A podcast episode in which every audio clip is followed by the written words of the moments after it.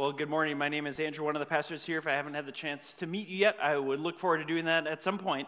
Um, stick around and hopefully we can connect. And if you ever want to talk to me, come on up to me afterward, and I'd love to connect with you.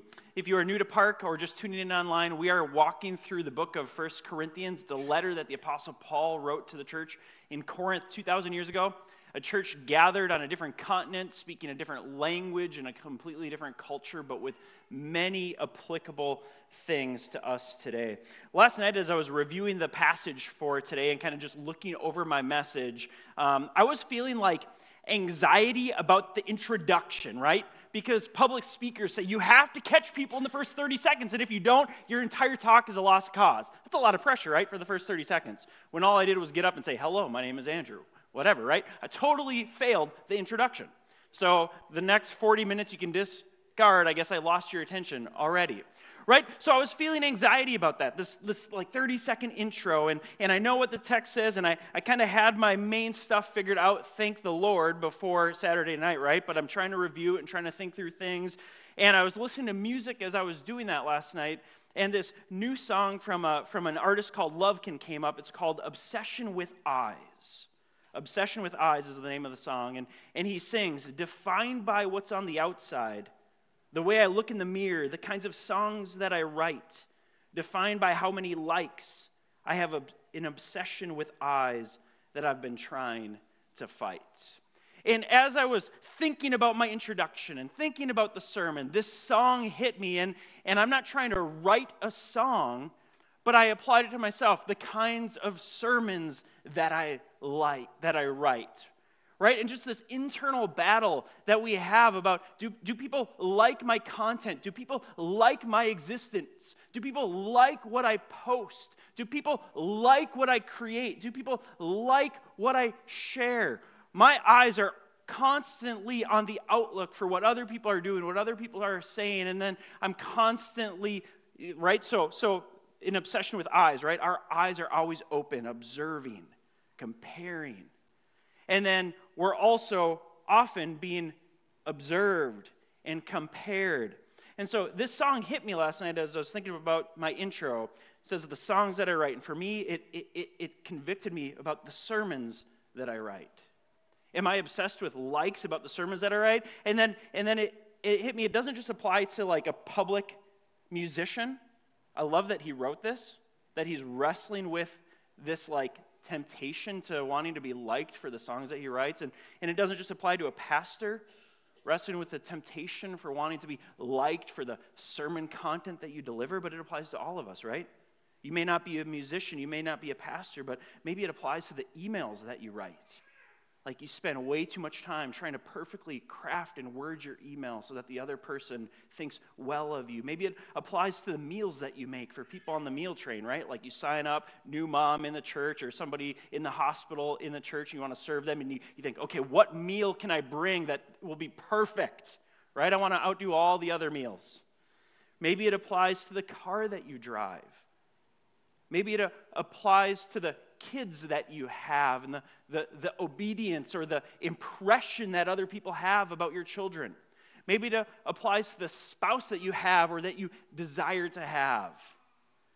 Whatever it is, there's things that you and I wrestle with, this, this, these false senses of identity. We want other people to see us through this certain lens. We want to project ourselves through a certain lens. Basil Pennington, a, a Catholic monastic father wrote this in his book called True Self, False Self.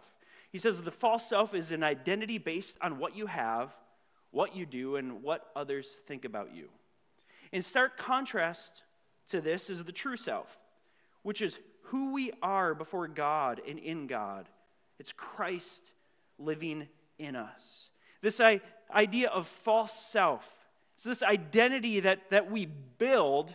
Some of us are, are consciously aware of it, others are, are unaware of it. It's more of a subconscious thing, but it's this identity that we build based off of things that we have, based off of things that we do, or based off of what other people think about us.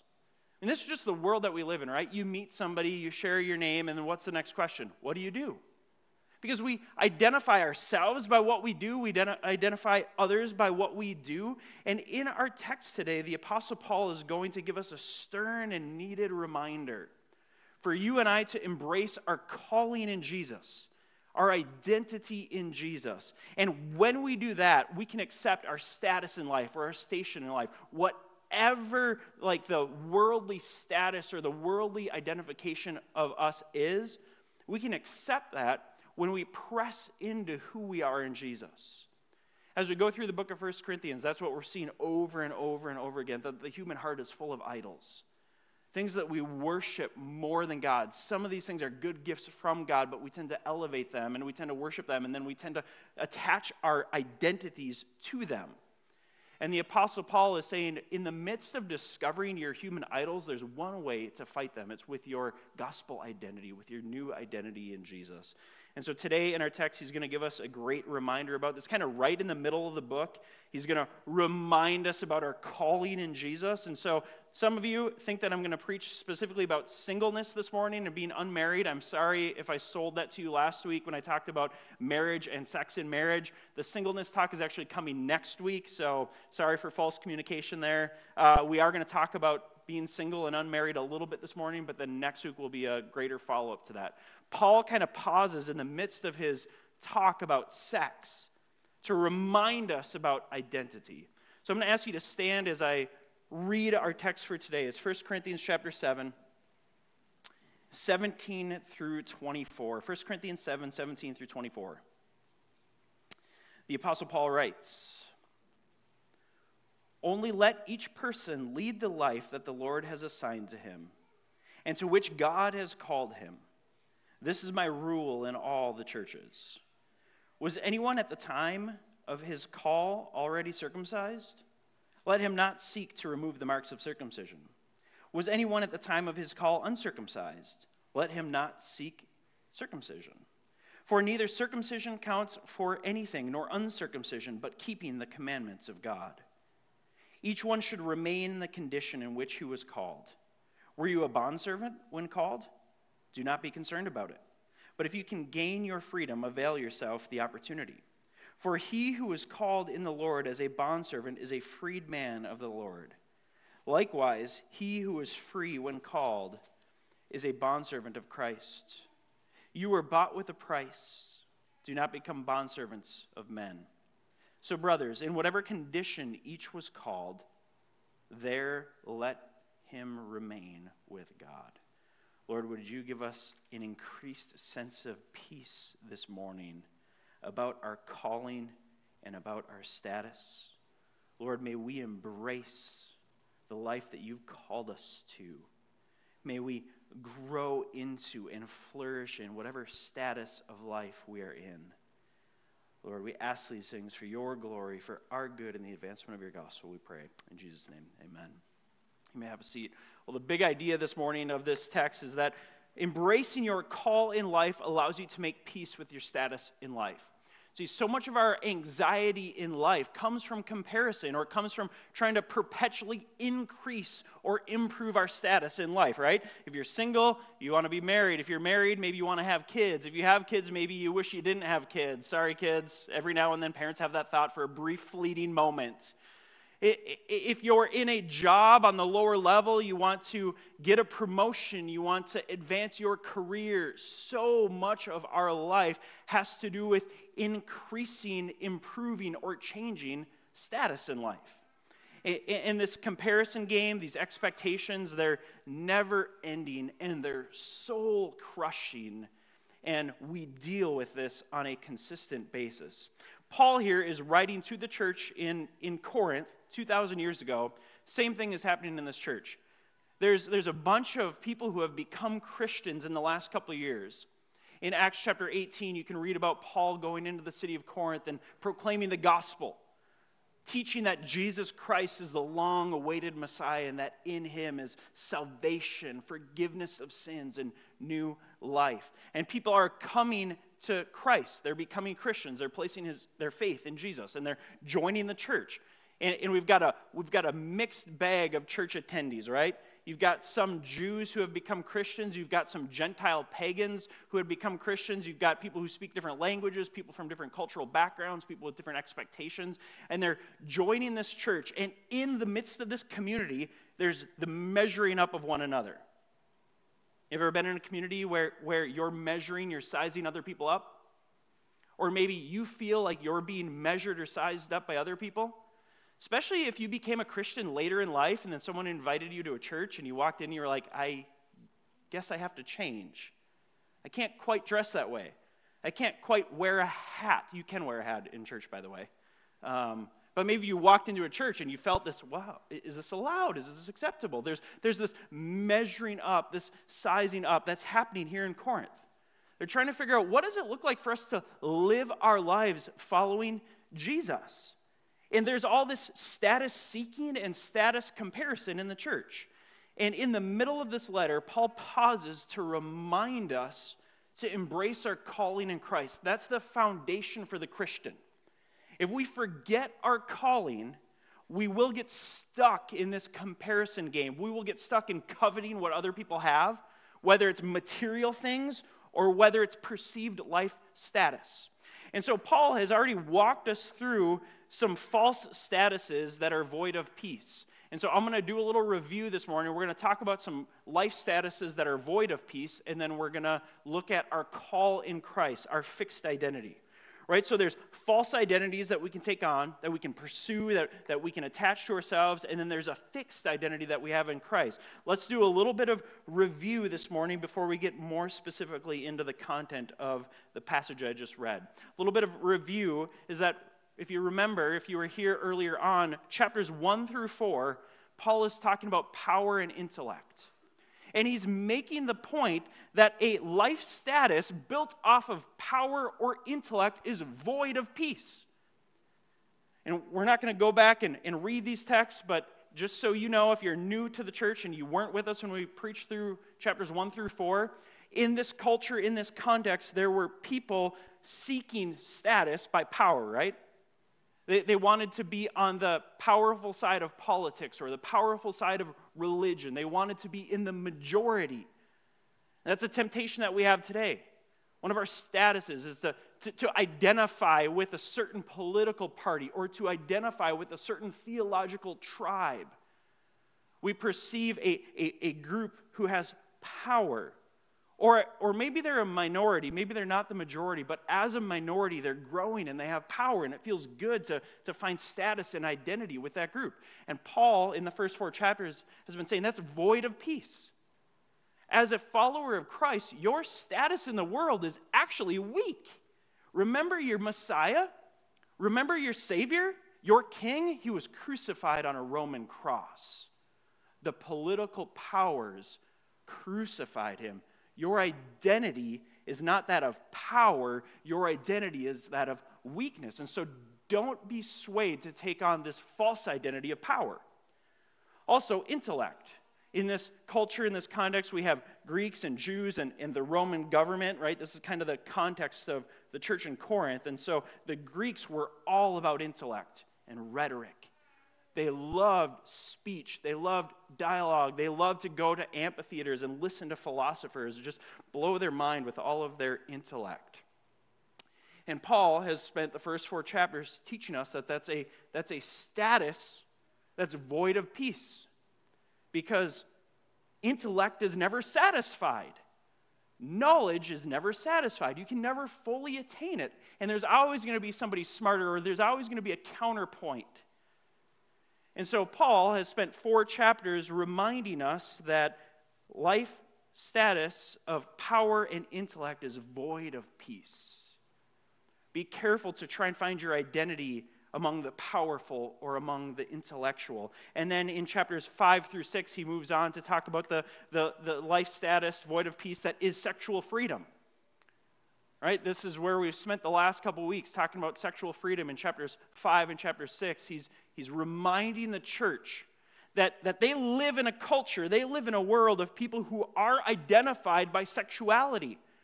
Sex becomes everything to them, whether they're single, whether they're married. There was a, there was a sexually promiscuous culture in Corinth.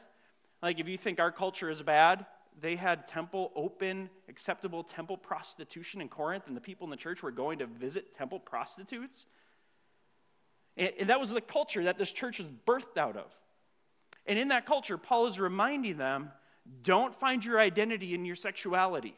We spent an entire Sunday talking about this a few weeks ago. If you missed it, you can go back and listen to that sermon. This is a review, a reminder that, that there's a false identity that we can take on related to our sexuality. And Paul here is warning us be careful of that status because sexuality is not deeply, ultimately fulfilling.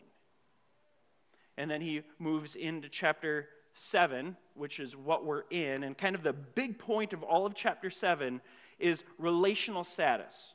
He is teaching us in chapter 7 that, that regardless of your relational status, it's void of peace.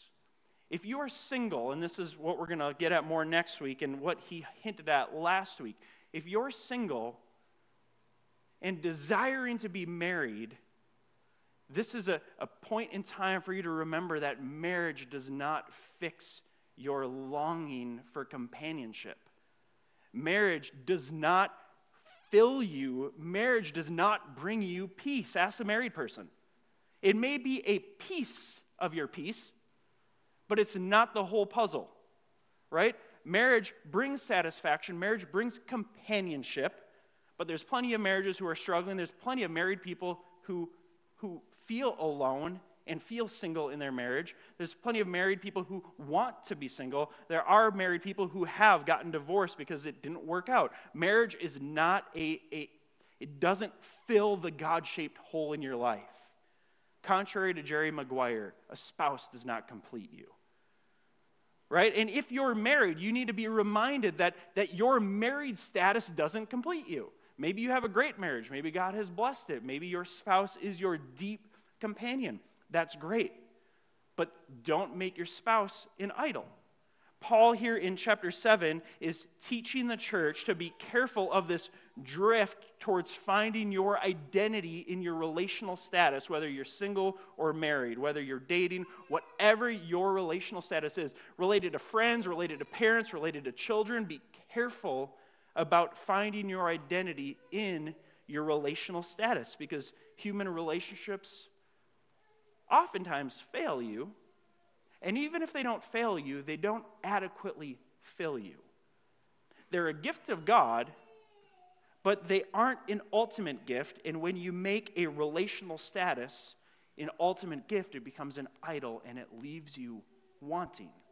That's the entire context of chapter 7. And then he, so that's like the first 16 verses that we covered last week.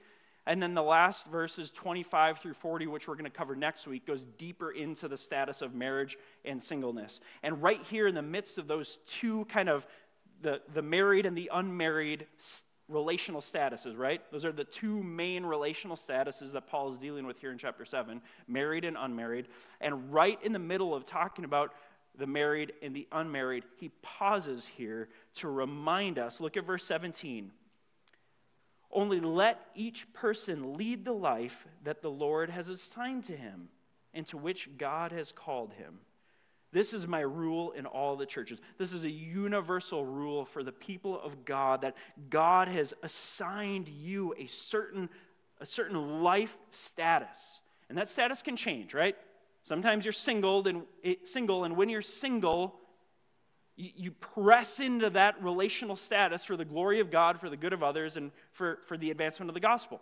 When you're married, you press into that relational status for the glory of God, for the good of your spouse and family, and for the advancement of the gospel. So statuses change, and, and our assignments in life can change. But Paul is saying, and this is the main point of verses 17 through 24, he says, Lead the life that the Lord has assigned you. Find peace in your life status. Stop comparing, stop coveting. This is the call to the Christian. And That's related to relational status. And then he, he moves into talking about two other false identities or false statuses, statuses that are void of peace that, that we need to talk about here in this passage that we just read. One is relation or, or religious status. So in verse 18 through 20, he talks about this, this religious status. Let me read it for you again. He says, Was anyone at the time of his call already circumcised? And, and you'll notice as we read this passage, he uses the word called eight times. And so we're going to talk about what it means to be called in a minute. Keep in mind, he's, he's worried about our calling because it's our calling that impacts our living. If you lose sight of your call, the way that you live gets thrown out of whack. He says, Was anyone at the time of his call already circumcised? Let him not seek to remove the marks of circumcision. If you don't know what circumcision is, go home and ask your parents. If you don't have parents to go home and ask, read the Bible and you'll figure it out. Um, I, I, trust most of us know what it is. Um, and, and so, in, in the Hebrew context, God had called his people to circumcision. It was an outside mark that they belonged to God. It was the removal of the foreskin from the penis, for those of you who don't know. And this is a mark that God called his people to bear to identify with him. And there were some practical reasons, like if they were tempted to go to, to see a temple prostitute, that temple prostitute would notice that this man is, is a Hebrew He's not a Gentile. You shouldn't be here. Your God doesn't, doesn't allow you to go to the temple prostitute. You're being unfaithful to your God. It was like this, this, this accountability mark for the people of God. But now in the New Testament, under the new covenant, this outward mark no longer is no longer necessary. It's not a command from God. And so that's what Paul is teaching here. He's saying, was anyone at the time of his call already circumcised? Or are you from, from Jewish origin? Are you among the Hebrews? Did you grow up in a culture, a religious culture, where circumcis- circumcision was the norm? Let him not seek to remove the marks of, circumcision. It's fine. You can't put your foreskin back on. That's what the Bible's saying. Don't worry about it. We're not going to do a reverse surgery. Was anyone at the time of his call uncircumcised? So, are you, a, are you a Gentile, a Greek who wasn't circumcised on the eighth day? Let him not seek circumcision. You don't have to now take the, the religious status of the Old Testament and apply it to the New Covenant. Religious status isn't a thing that you ought to find your identity in any longer. For neither circumcision counts for anything, nor uncircumcision, but keeping the commandments of God. See, Paul here is teaching the church that, that as you become a Christian, there's all these temptations to conform to a certain religious or church culture. To start identifying yourself among a certain theological tribe or among a certain style of worship or in a certain church building or whatever it is, right? Th- think through your life, whether you grew up in a Christian church environment or whether you became a Christian later on. Once you started being around Christians and around a, a certain church, there were certain religious markers that those groups of people that those churches had, and, and you felt pressure. Am I supposed to do this? Am I supposed to dress like that? Am I supposed to carry this type of Bible? Am I supposed to have a leather bound zipper case with it? Am I supposed to do my Devos in the morning? Am I supposed to only listen to this kind of music? There's all these different markers, right? This was happening here in the church. It was a little more intimate marker. It related to circumcision, but it applied to so much more. And Paul here is saying that your religious status is void of giving you peace. You can't find peace in your religious status. You can conform perfectly to the Christian culture that you're a part of, and that's not going to give you peace. It may give you acceptability among that group, but it's not going to give you peace with God. You don't find peace with God by doing what the Christians around you do. You find peace with God by pressing into what Jesus has done and who he's made you. And so Paul is warning them to not put their identity in their religious status, but rather keeping the commandments of God, like he says in verse 19. In verse 20, he says, Each one should remain in the condition in which he was called. You, you don't have to change the external appearance. Remember in chapter 5, verse 12, Paul said, What do we have to do with judging the outsiders? And Jesus says, Don't judge. In, in, in John chapter 7, verse 24, or maybe it's 34, Jesus says, Don't judge by the outward appearance. And Paul here is saying that, that there's this temptation in the church and in the Christian to start to find their identity by their religious status and fight that temptation. Rather, keep the commands of God. Keep the commands of God. Keep the commands of God. What are they? Love God and love neighbor. The fruit of the Holy Spirit love, joy, peace, patience, kindness, goodness, gentleness, faithfulness, self control. It's not a dress code when you enter, enter a church, it's not a, not a certain way to talk, it's not certain rules about food and drink, it's not certain relational statuses, it's not certain religious markers. Keeping the commands of God is to love God and love neighbor.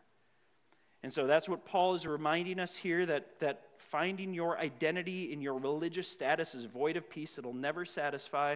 And then the last one that he deals with here is worldly freedom. That, that seeking worldly freedom, finding a status of being free in the eyes of the world, that's also void of peace. And he uses a little more intense um, parallel here in, in, common culturally for them. He talks about slavery. Look at verse 21. He says, Were you a bondservant? That word bondservant is doulos in the Greek, it, it means slave. Some translations use that word differently, bondservant, um, to try and kind of lighten the sting of the word slave. We'll talk about slavery as we go, but let's get the context of this first. He says, Were you a bondservant when called? Do not, do not be concerned about it. But if you can gain your freedom, avail yourself of the opportunity. So he's saying, if you were a slave when you were called to Christ, don't be concerned about it. That's not your biggest issue. Now, as I say that, even this slavery in this context was different than the slavery that we're familiar with. The, the slavery in America, where it was race based, there was a whole different culture, and some of the slavery in the first century was, was awful, on par with slavery that we're familiar with here in America. Um, some of it was more like, like employee employer relationship. And so there's a whole long conversation about slavery coming out of this passage. What you need to know is that the Bible doesn't condone slavery, it doesn't teach slavery. Christians ought to fight against slavery. No human being should own another person. That's something that, especially the white evangelical church in America, has to reckon with and repent of because in the past, the majority of white evangelical churches believed that. It was okay and actually God ordained. And, and there's a ton of examples from speeches of founding fathers that show that. And so we need to deal with that. We need to repent of that. That's a side conversation that we're not going to have here this morning.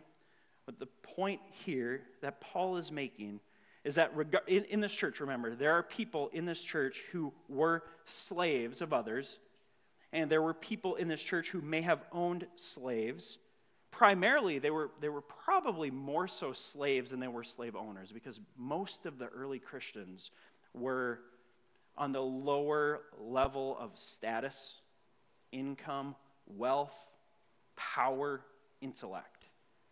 Most of them were diseased and despised in the eyes of the world.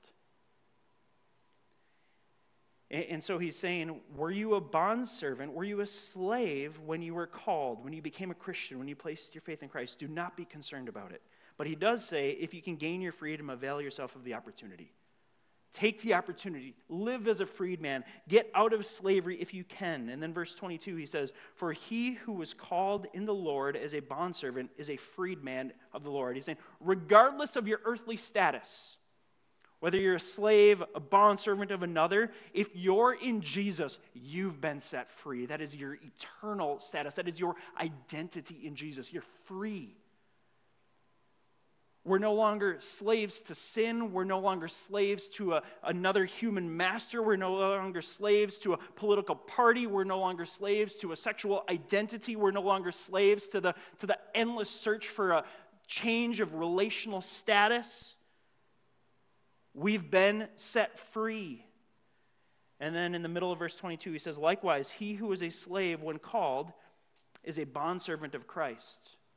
So, regardless of your worldly status in relation to freedom, you're now a slave, a bondservant of Jesus.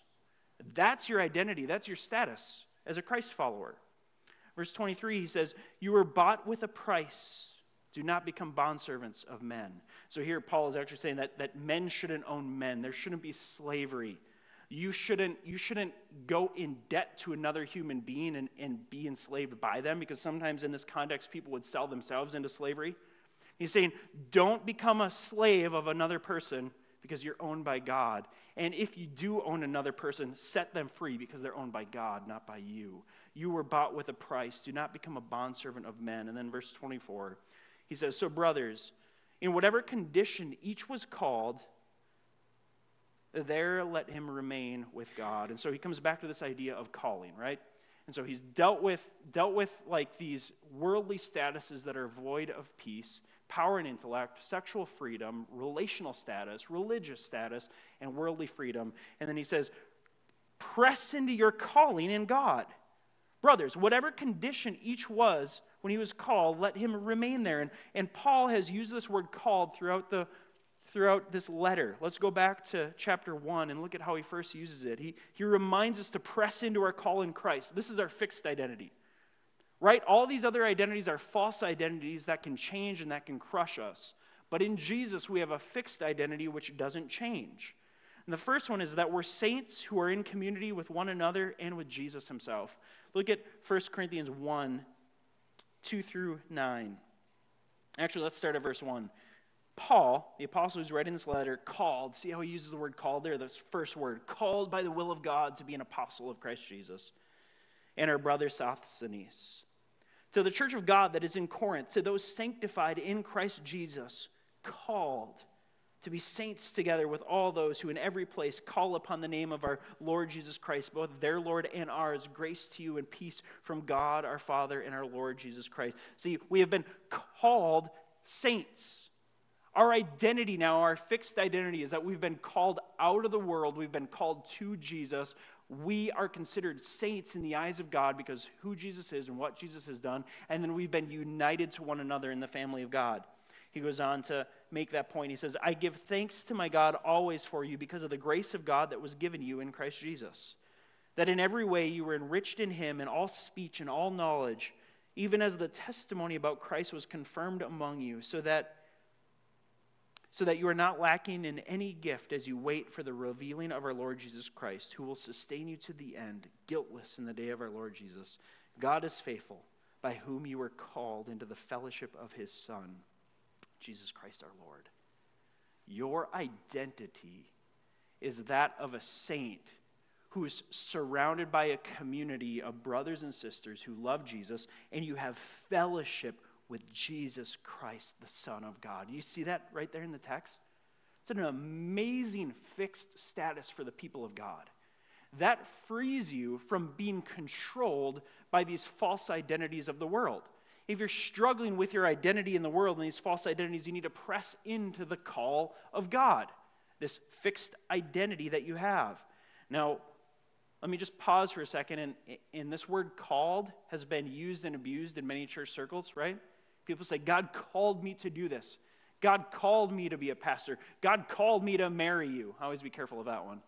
God, God called me here. God called me there. And sometimes it can be used as a trump card in the community where people are like, I'm not really sure. Have you prayed about that? Have we talked about that? And what you need to see here is that in the context of this letter, when Paul writes about being called, it's first about your identity, being called into Jesus.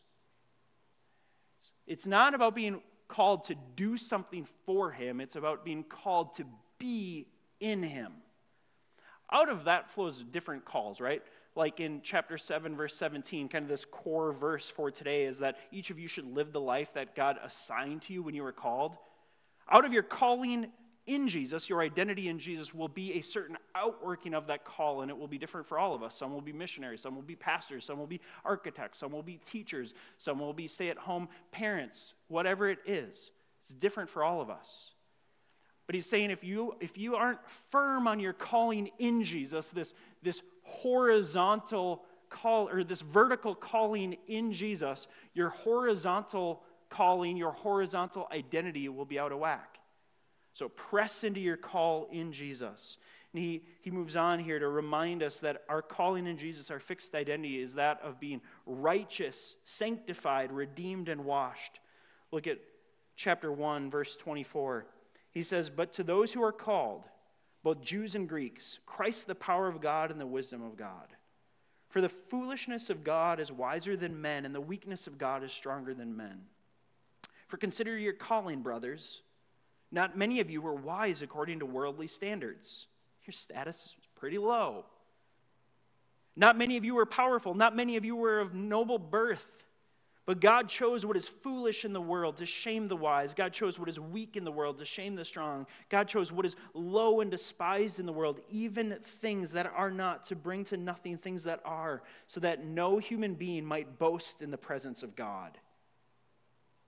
Your status in life means nothing. Your calling in Christ means everything. Embrace your calling in Christ. And, and here's the benefit of it. Verse 30. And because of him, you are in Christ Jesus, who became to us wisdom from God, righteousness and sanctification and redemption, so that as it is written, let the one who boasts boast in the Lord. Flip over to chapter 6, verse 11. It says, And such were some of you. And he's just listed a whole list of sin.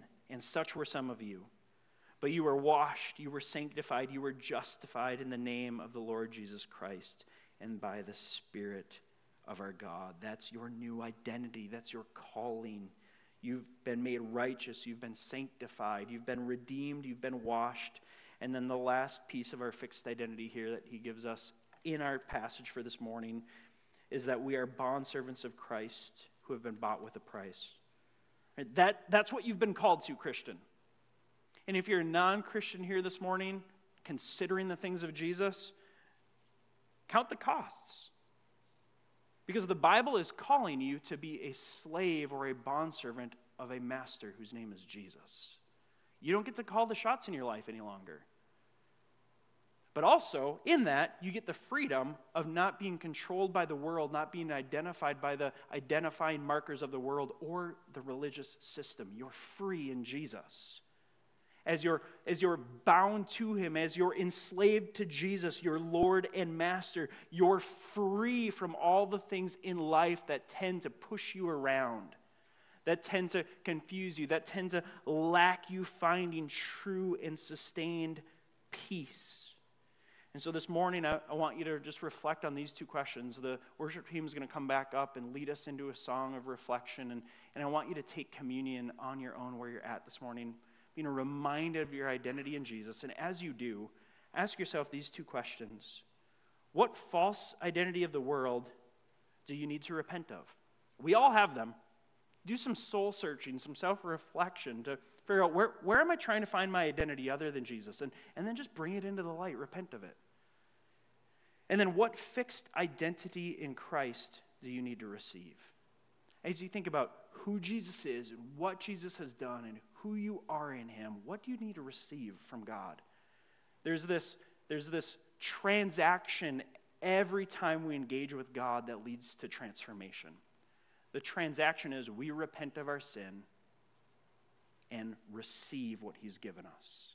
And that transaction leads to transformation where you and I can live lives set free from the standards and the statuses of the world.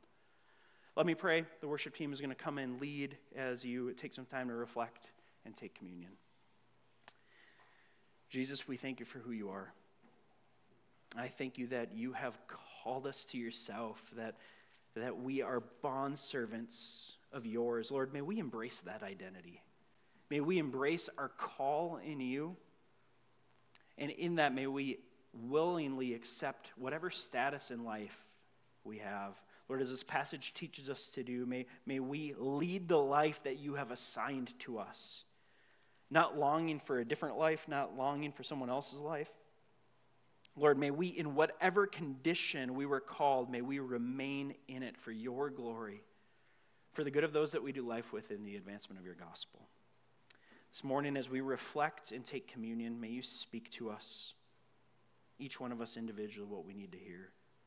Lord, may we have the transaction of repenting and receiving, and may we have the, the transformation that results from it. In your name.